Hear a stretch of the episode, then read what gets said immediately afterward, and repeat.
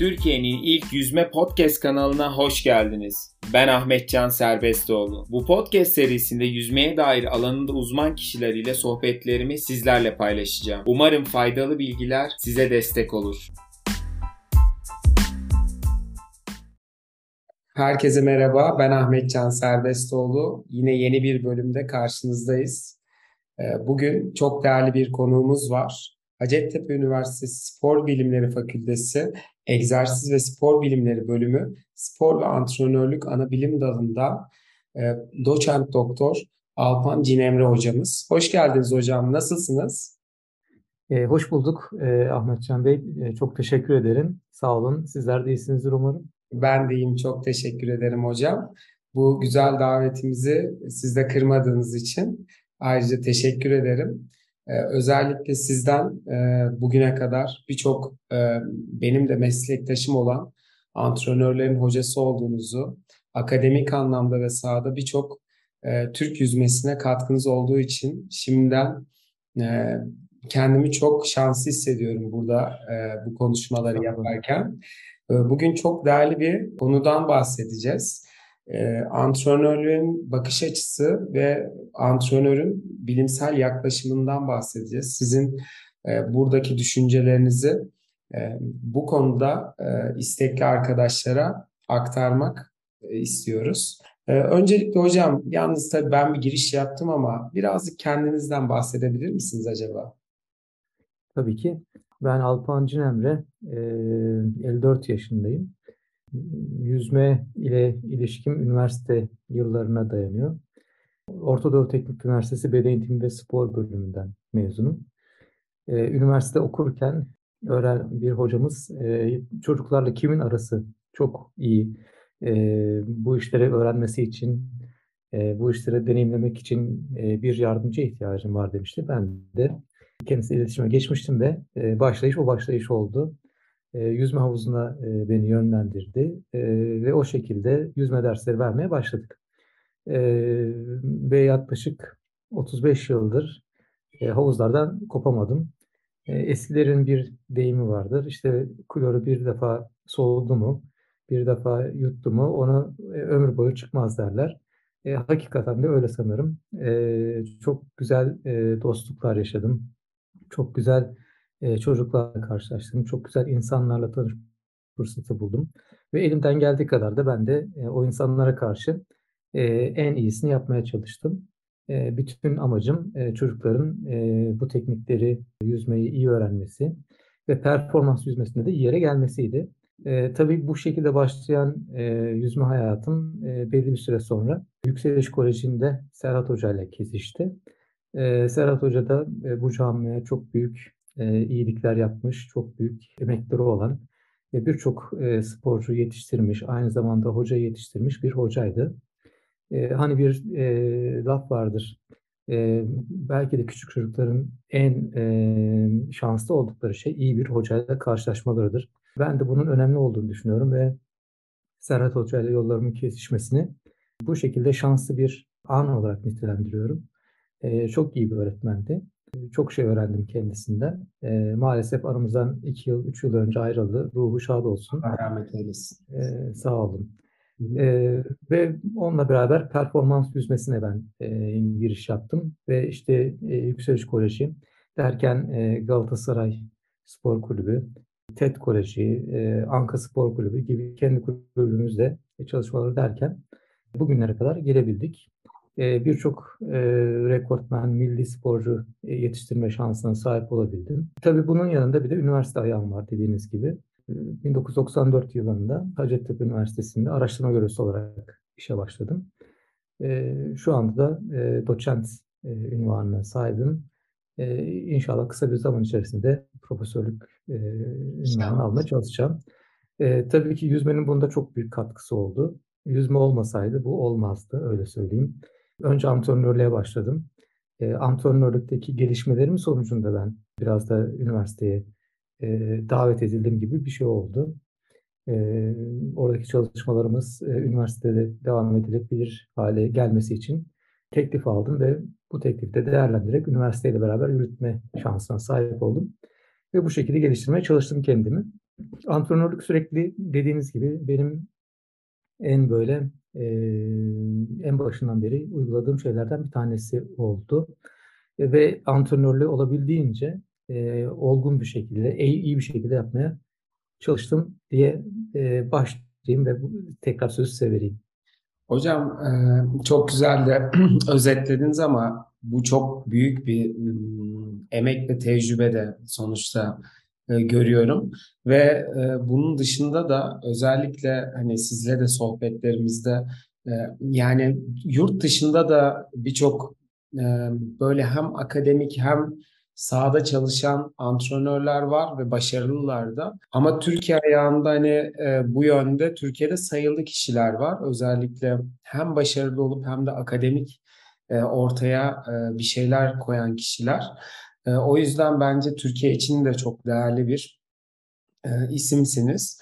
E, hocam yani aslında birazcık bir antrenörün ben e, tabii bugün kendime bir şeyler e, pay etmekte benim gibi beni dinleyen antrenör arkadaşlarım da e, düşünüyor. Sizden bir şeyler almak istiyor.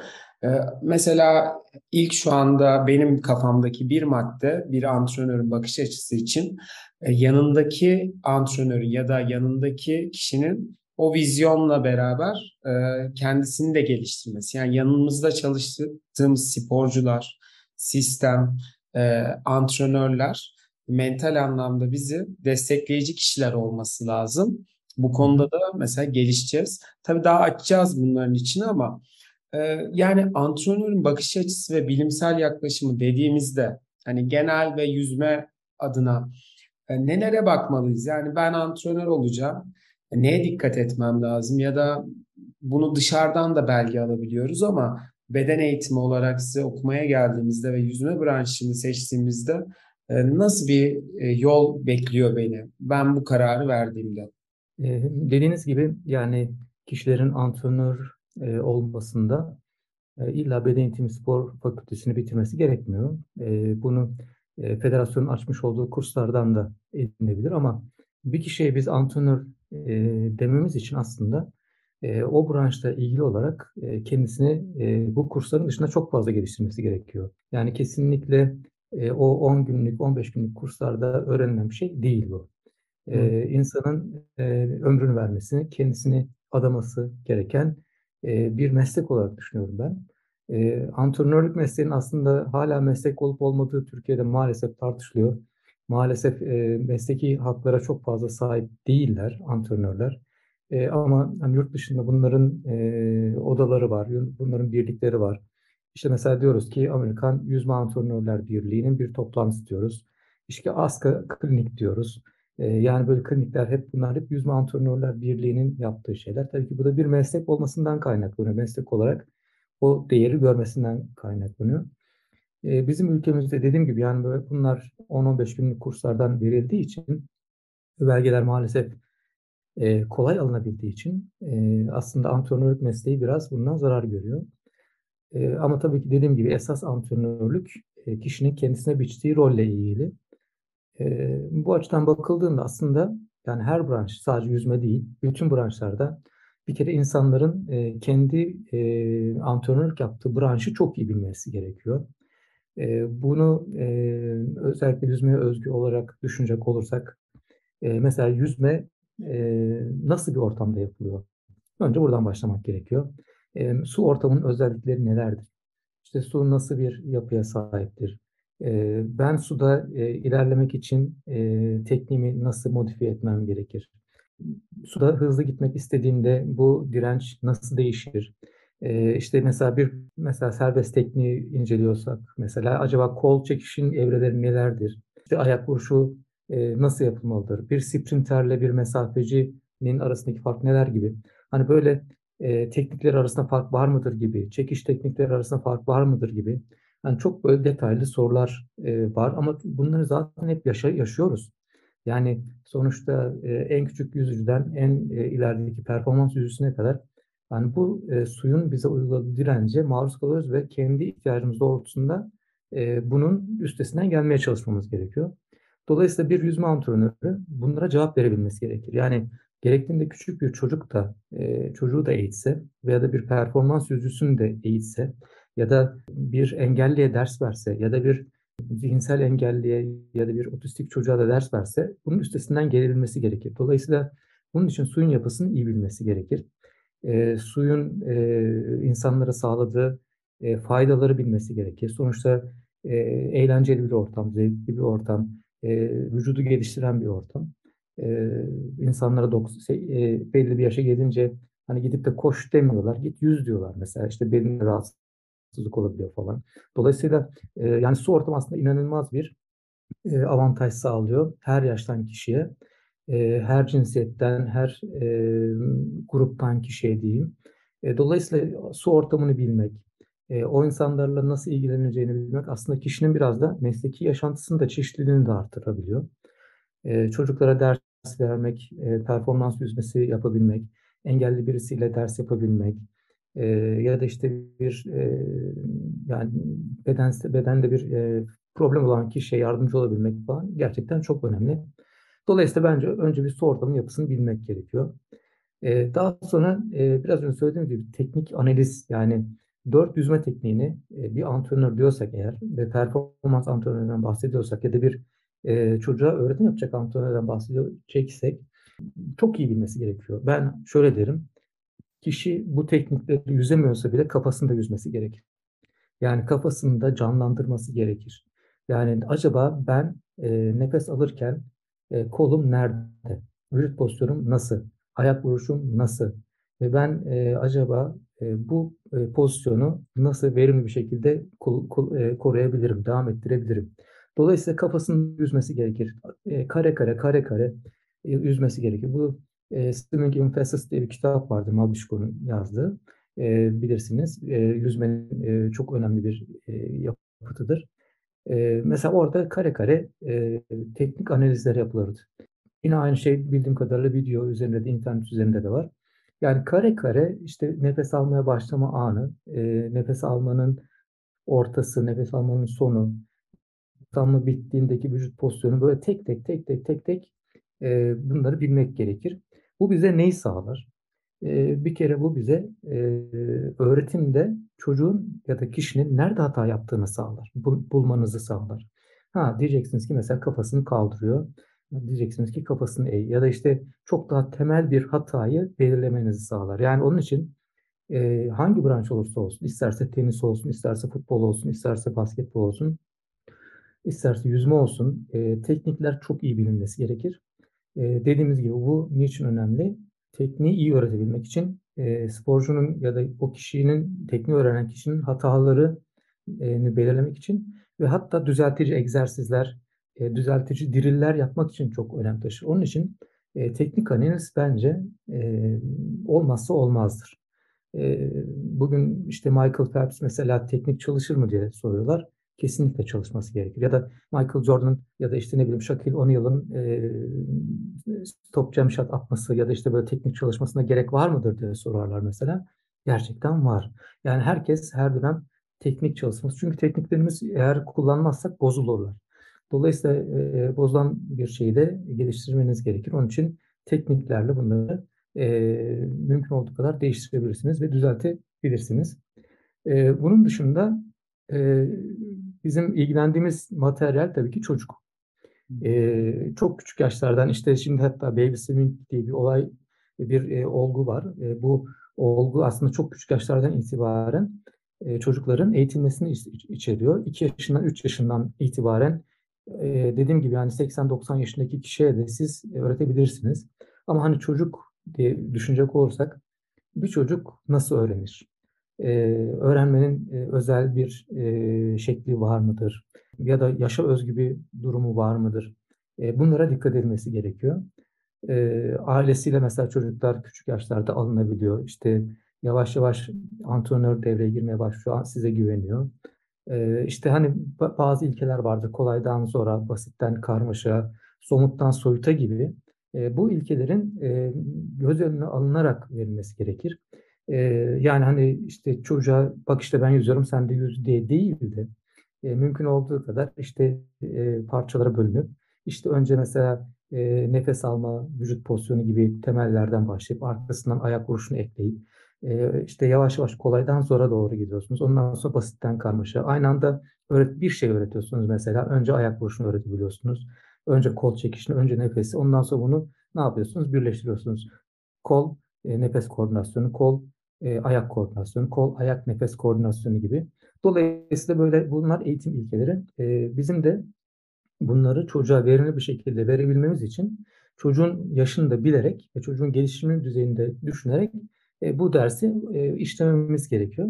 E, mesela şöyle, e, çocuk mesela soyut ve somut e, kavramını kafasında oturtabildiği yaşlar aslında 10'lu 11'li yaşlar. Yani siz 11 yaşından önce o çocuğa çok böyle soyut şeyler söyleseniz çocuk algılamıyor bunu.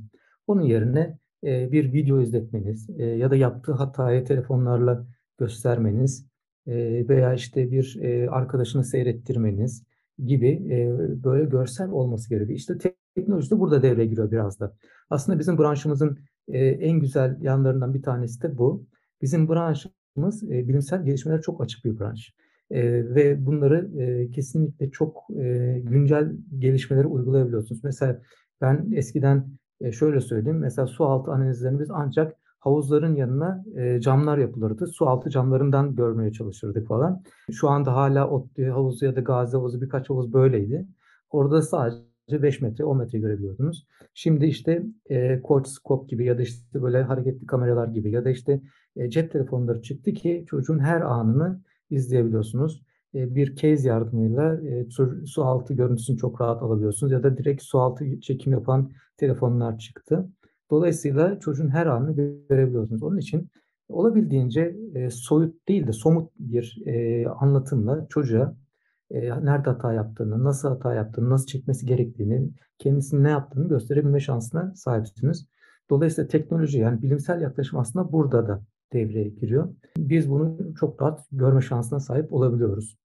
E, en azından öğretim aşamasında. E, bundan sonra e, tabii ki şöyle çocukla uğraşıyoruz dedik. Çocuklar biliyorsunuz farklı farklı gelişim özelliklerine sahip oluyorlar. Yani bazı çocuklar çok hızlı gelişiyorlar. Mesela 12 yaşında ergenliğe giren çocuklar da var ama hala çocuk olanlar da var. E, yapılan bir çalışma şunu söylüyor. Aynı yaşta iki çocuk arasında 5 yaş fark olabiliyor fiziksel açıdan. Yani birisi mesela 8 yaşın özelliklerini gösterirken 10 yaşındayken diğeri 13 yaşın özelliklerini gösterebiliyor. Bu da demek ki aynı yaş grubunda 5 yaş fark olabiliyor. Şimdi 5 yaş fark çok büyük bir fiziksel e, farkı getiriyor. E, şimdi e, siz o çocuğu e, geç geliştiği için e, bir kenara mı atacaksınız? Ya da e, iyi olan çocuğu sürekli göz önünde bulundurup onun üstüne mi yoğunlaşacaksınız? E, bu aslında biraz sizin tercihiniz, sizin e, yaklaşımınız, e, sizin kararınız ama e, bu şunu hiçbir zaman göstermez geç gelişen çocuk kötü bir çocuktur, başarısız bir çocuk olacaktır diye söyleyemeyiz. Ya da şu an hızlı olan çocuk belki iki sene sonra yavaşlayacak. E, bu bu tip şeyleri çok görüyoruz biz. E, aslında buna da relatif yaş etkisi de deniliyor. Yani e, yılın ilk çeyreğinde doğanlar, yılın son çeyreğinde e, doğanlarla karşılaştırıldığında her zaman bir avantaja sahipler. Mesela Amerika'daki Amerika'da bunu engellemek için şunu yapıyorlar. Çocuk mesela o doğum tarihinde e, doldurduktan sonra o ilgili yaşa giriyor. Hı hı. Yani mesela e, hani ayın sonunda doğan, yılın sonunda doğan çocuk mesela 12 yaşında diyelim. E, ama 12 yaşını doldurması diyelim ki Aralık ayında. Aralık ayına kadar 11 yaşında e, olarak e, yarışlara giriyor. O günden sonra 12 yaşında oluyor. Yani bu e, yapılabilen bir şey e, ve çocukların e, psikolojik olarak da bu işlerden çok etkilendiğini düşünecek olursak aslında çok basit ve çok etkili bir önlem olarak karşımıza çıkıyor. Dolayısıyla hani buna dikkat edilmesi aslında federasyon açısından çok önemli olabilir bence. E, çok da zor bir şey değil diye düşünüyorum. E, eskiden bir 10 yıl kuralı, kuralı vardı. E, daha önce e, belki e, çeşitli spor dallarında bu e, özellikle işlenmiş olabilir. Yani bu şu demekti. E, bir sporcu e, başarılı olabilmesi için en az 10 yıl çalışabilmeliydi. E, yani mesela 7 yaşında çalışmaya başlaması lazım ki en az 17 yaşında başarılı olsun diye düşünülebilir. Bu aslında müzikte de böyleydi. İşte bir takım kuramlar geliştiren ünlü psikologlar özellikle müziklerde, müzik çalışmalarında da başarılı olabilmesi için, bir virtüöz olabilmesi için en az 10 bin saat veya 10 yıl kuralı gibi bir kural getiriyorlardı. E, bu artık e, vazgeçilmeye yavaş yavaş terk edilmeye başlayan bir görüş haline gelmeye başladı. E, bunun yerine e, belki biraz insanlara ters gelecek ama e, katılım modeli bir model çıkmaya başladı. Katılım modeli e, şunu öngörüyor. 15-16 yaşına kadar e, spor çocuk olabildiğince farklı branşı deneyimlemesi gerekiyor. Ama bunu da nasıl deneyimleyecek? Yani her ay birisine gitmek yerine yani bir en az 7-8 ay o sporu e, yapıp e, o, anlayıp e, bunda başarılı olup olmayacağını veya psikolojik olarak bunu sevip sevmeyeceğine karar verdikten sonra 15 yaşına kadar bunu deneyimlemesi farklı spor dallarını 15 yaşından sonra e, bir branşı seçmesini ve seçtiği branşta da e, devam etmesini e, öngörüyor. Bu neden böyle? E, olimpiyatlarda başarılı olmuş sporcuların geriye yönelik e, antrenörlük, antrenman hayatlarına bakıldığında genelde bu tip kişilerin başarılı olduğu gözlenmiş. Yani farklı spor dallarında e, çalışan, e, farklı spor dallarını deneyimleyen e, ve yavaş gelişen ve branşını 15 yaşından sonra seçen çocukların olimpik anlamda daha başarılı olduğunu söyleyebiliriz. E, dolayısıyla bu da yani antrenör açısından gelen çocuğun e, yani çocuğun e, bağımsızlığına dikkat etme, özgürlüğüne dikkat etmek de anlamına geliyor. Yani e, ona o hakkı tanımak gerekiyor. Siz o branşı en iyi şekilde öğretmeniz lazım. Belki çocuk elinizden gidecek ama buna yapacak bir şey yok. Sonuçta çocukların, kişilerin psikolojik sağlığı her şeyden önce gelir diye düşünüyorum. Hocam Bunu, şimdi e, hani belli başlıklar ve çok değerli başlıklar. Hepsini ben e, notta almaya çalıştım. E, birazcık böyle farklı bakış açılarından da mesela sondan gidecek olursak e, mesela şöyle örnek vereyim. Özellikle biliyorsunuz yüzme böyle 12 yaşından sonra hem yarış hem antrenman olarak farklı branşlara göre antrenman sayısı ve yoğunluğu çok fazla oluyor. E, birincisi şey yani bunu tamamen merak ettiğim için soruyorum. E, şimdi mesela örnek veriyorum 8 antrenmana ya da 6 su antrenmanına katılmayıp başka bir antrenmana gelince ve o antrenmanı da es geçince ben otomatikman birazcık üzülüyorum. Burada hani gerçekten hani diğer bilmiyorum branşlara göre e, ama doğrusu budur muhtemelen. Ama sanki biz burada birazcık daha sabırsız davranıyoruz belki. E, biraz daha burada e, riayet etmemiz lazım anladığım kadarıyla. O çocuğun psikolojisi ve sağlığı daha önemli. Kesinlikle. Yani e, şu, şu anda aslında biraz daha böyle kara antrenmanlarının ağır, e, ağırlık verildiğini görüyoruz. Aslında bu iyi bir şey. E, çünkü e, aslında bunun altında yatan şey şu. Çok yönlü gelişim ilkesi çerçevesinde e, sporcunun gelişmesi. Yani futbola da gelebilir, e, basketbola da gelebilir ama çok yönlü gelişim ilkesi çerçevesinde gelişirse aslında farklı branşlara gitmesi engellenebilir diye ya da farklı branşların katacağı e, özellikleri alabilir diye düşünülüyor. E, aslında bir yere kadar haklılar. Yani çocuk küçük yaştan itibaren bir branş seçebilir ama ben ona işte hareket eğitimi, temel hareket eğitim verebilirsem, e, başka branşların özelliklerini de içeren temel şeyler verirsem o zaman bu çocuğu ben temel elimde tutarak devam ettirebilirim diye de düşünülebiliyor. Aslında doğru da bir yaklaşım. E, bugün Avrupa'daki birçok futbol kulübü ya da birçok e, şeyde bu var. Ama e, psikolojik açıdan da değerlendirildiğinde maalesef e, çocuğun farklı branşları kendi ortamında denemesi gerektiği konusunda bir şu anda e, şey var. Şöyle 15 yaş üstü yani Hüseyin Bolt gitti, olimpiyata aldı. Şimdi futbolcu bıraktım bilmiyorum ama geçen Twitter'da denk geldim bir gol atıyor. Hani o öyle bir sprint koşu yok herhalde. Yani evet. ceza sahasının başından sonuna kadar aslında yani orada sporunu yapabilme farklı yere yönelme ve o cesareti de gösterebiliyor. Yani bu sadece yüzme için değil, yüzmeye de gelen kişiler olabiliyor. Yani biz şöyle değerlendirmememiz lazım. Sizin anladıklarımdan çıkarım. 13 yaşındaki bir çocuk bize geldiğinde yüzmede belki çok atletik ve çok iyi bir çocuk. 14 ya da 15. E, burada iyi bir gözlem yeteneği gerekiyor diye düşünüyorum. Peki bu karadan bahsettik birazcık. Ee, özellikle son yıllar karaya kuvvet e, yani çocuklara ne tür kuvvetler vermemiz lazım? Yaş gruplarına göre tabii değişiyor. Bu tür yaklaşımlar şu an dünyada nasıl e, gidiyor? Siz de akademik olarak belli taramalar yapıyorsunuzdur. E, bu bilgileri paylaşabilir Teşekkür ederim. Tabii ki teşekkür ederim bu soruyu sorduğunuz için. Aslında çok önemli bir soru.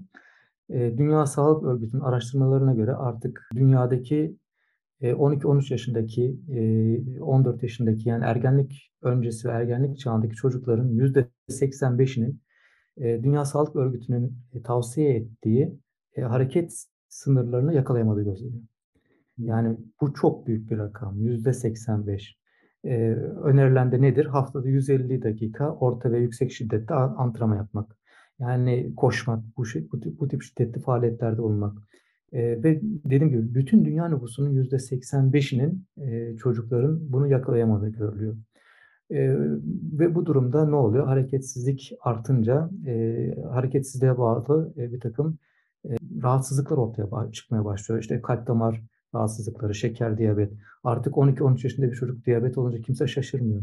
İnsülin direncinin e, mesela e, kırılması gerekiyor. Ama insülin direnci çok yüksek mesela dediğim gibi spor yapılmadığı için. E, bu tip şeylerle artık karşılaşmaya başladık. Ya da işte bir kalp krizi geçiren 14-15 yaşında bir çocuk görmeye başlıyoruz. E, bunların aslında nedeni hareketsizlikten kaynaklanıyor. E, bunu aşmaya yönelik olarak da e, Amerika'da ve özellikle İngiltere'de, Kanada'da gelişen bir akım var. E, kuvveti ön plana çıkartıyorlar. Kuvvet antrenmanlarını ön plana çıkartmaya başladılar.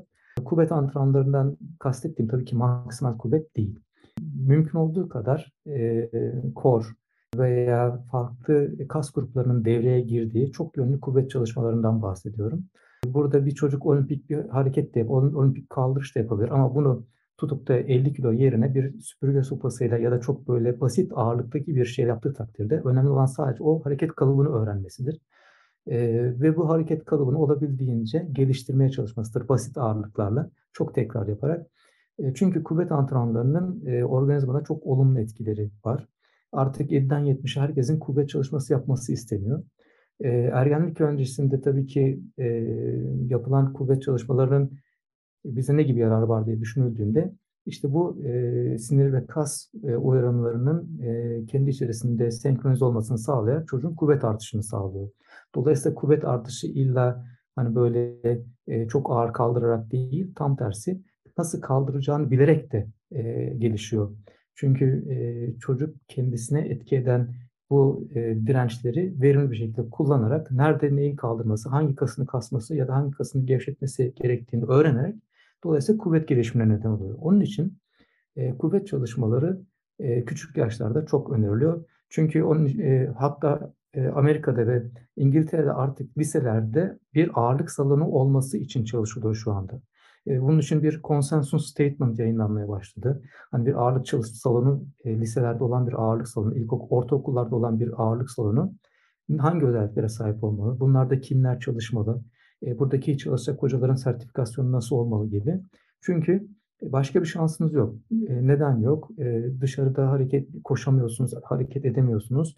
En azından kuvvet çalışmasıyla biraz daha şiddetli, biraz daha kontrol edilebilir e, ve bütün kas gruplarına hitap edebilir çok yönlü bir kuvvet çalışmasıyla e, bunu yapabilirsiniz, kuvvetlenebilirsiniz ve bu kuvvet özellikle dediğim gibi hani e, özellikle e, belli bir yaştan sonra biliyorsunuz kas kitlesinin kaybı şeker hastalığını tetikliyor. Aslında burada önemli olan kas kütlesinin kazanılması küçük yaşlarda. Büyük yaşlarda ise kas kütlesinin korunması oluyor. Çünkü kasın kendisi de bir endojen organ. Yani dolayısıyla şekeri engelleyen, e, şekerin e, vücuttaki zararını engelleyen bir organ kasın e, kas kütlesinin olması. Onun için çocukların olabildiğince küçük yaşta bu kas kütlesine sahip olabilmesi, yani tabii ki hipertrofi olması için ergenlik olması gerekiyor ama biraz önce söylediğim gibi senkronize olmasını sağlıyor. Bu senkronizasyon sayesinde çocuk verimli çalışabiliyor. Dolayısıyla bunu bu şekilde e, sağlayabilir. Bir de şunu sağlıyor aslında kuvvet çalışması. Yeterlik diye bir kavram bilirsiniz. Yani mesela çocuk bir yerden bir yere atlayacak. E, şimdi oradan oraya atlaması için bir kassal kuvvet gerekiyor.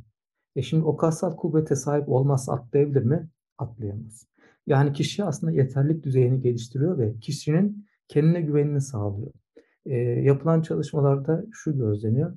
E, fiziksel aktiviteden neden insanlar soğuduğu e, diye sorulduğunda nedenlerinden bir tanesinin de E, bu proficiency dediğimiz yeterlik düzeyine sahip olamamaları, çekinmeleri, sakatlanacağım diye e, hareket yaparken düşeceğim e, korkusuyla yapamamalarından kaynaklanıyor. Onun için kuvvet çalışmaları hem çocuğun motivasyonunu artıyor, hem onun e, psikolojik kendine olan özgüvenini geliştiriyor, hem de hareketleri daha rahat e, yapabilmesini sağlıyor. Onun için bu e, proficiency bariyerin aşılması için kuvvet çalışmaları son derece önemli. E, bunu rahatlıkla söyleyebilirim. Burada da antrenörün aslında nasıl kuvvet çalıştırması gerektiğini bilmesi, evet. bu konuda evet. kendini geliştirmesi gerekiyor. Evet. Ee, belki hani siz de bugün izin verirseniz bu yayından sonra hani önerebileceğiniz e, video gelişimleri için, blog yerleri için işte belli referanslar göstereceğiniz yer olursa e, bu yayının altına, sayfanın altına ekleriz. E, bakmak isteyen antrenör arkadaşlarımız da buradan kendileri de bakabilir. Evet. Ee, bunun dışında hocam başka aktarmak istediğiniz bir şey var mı? Ee, bir iki şey daha belki söylemek isteyebilirim. Evet. Şu, e, yani bir de bir de branşına ait antrenman yöntemlerini iyi bilmesi gerekir.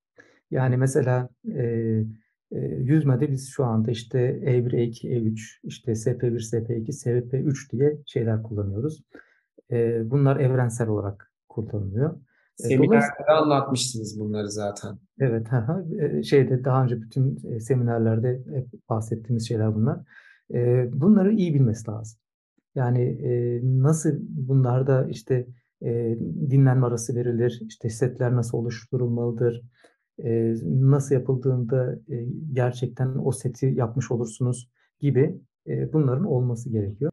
Burada ama önemli olan şu bizim açımızdan e, oradaki antrenmanları kendi çocuğumuza uyarlamamız lazım.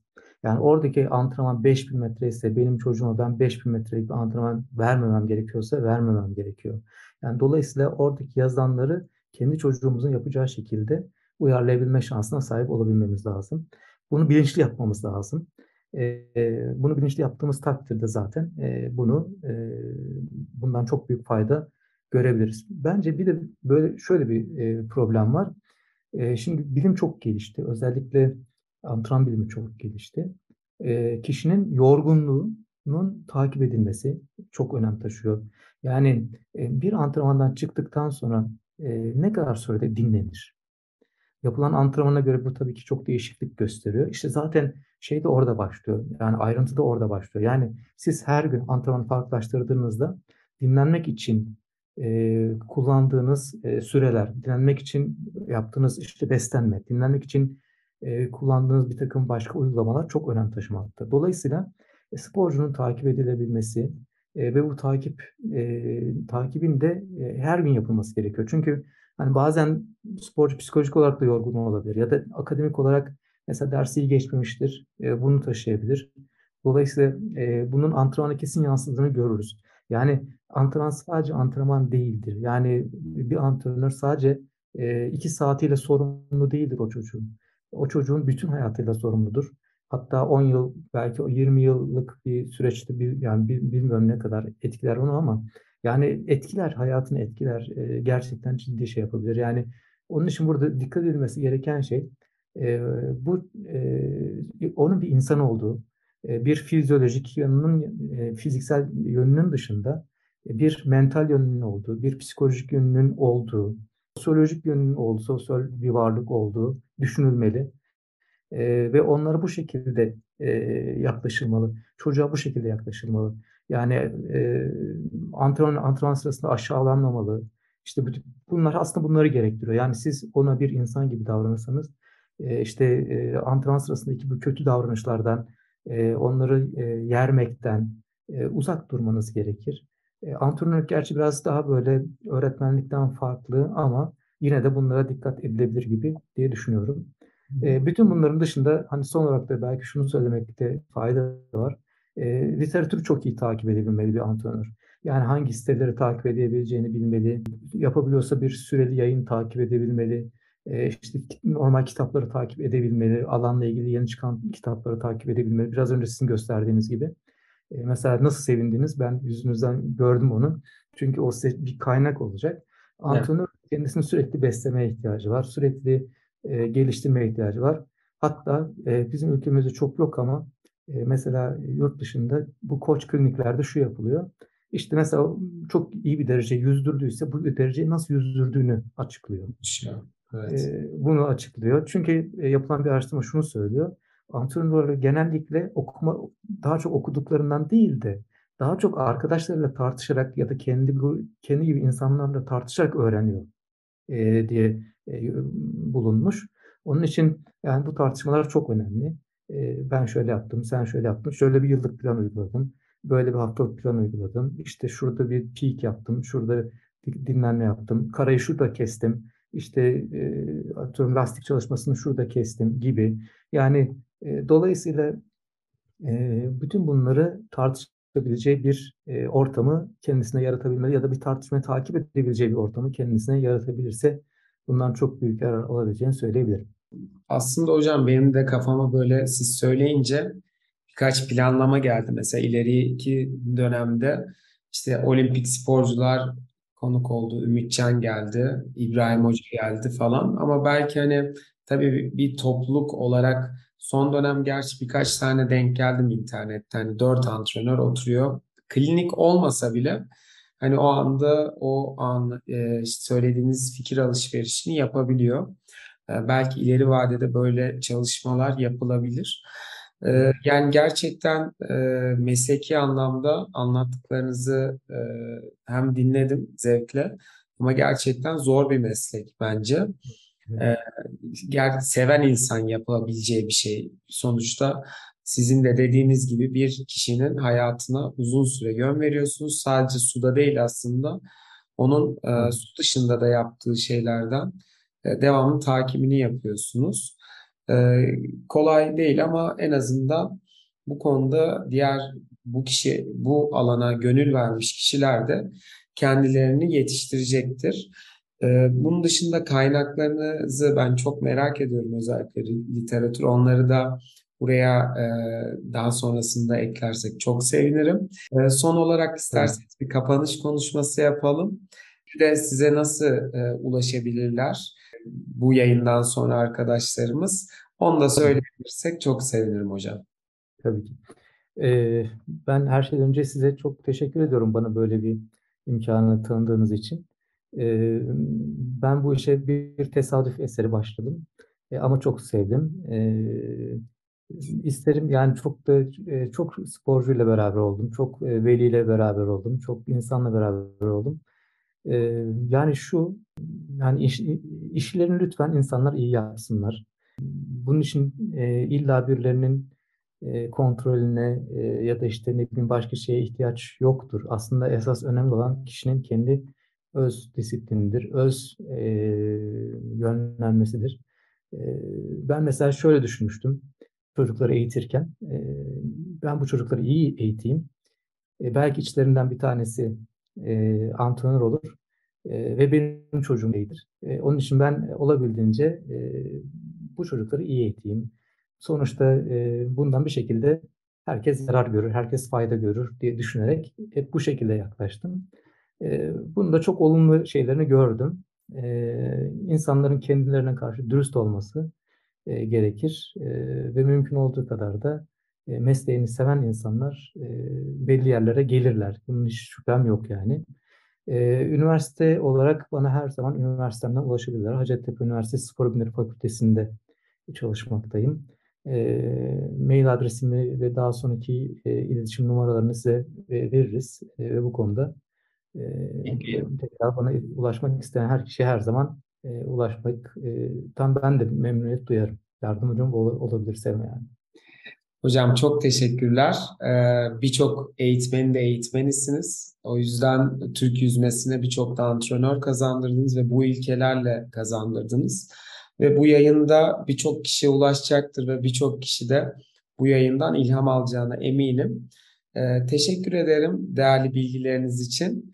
Ee, son olarak da herkese yayını tekrar takip etmesi hem YouTube'da olacak hem de Spotify'da olacak. Ee, başka kanallarda da olacak. Onların takibini sağlayabilirsiniz. Herkese görüşmek üzere. Teşekkür ederim. İyi günler. Görüşmek üzere.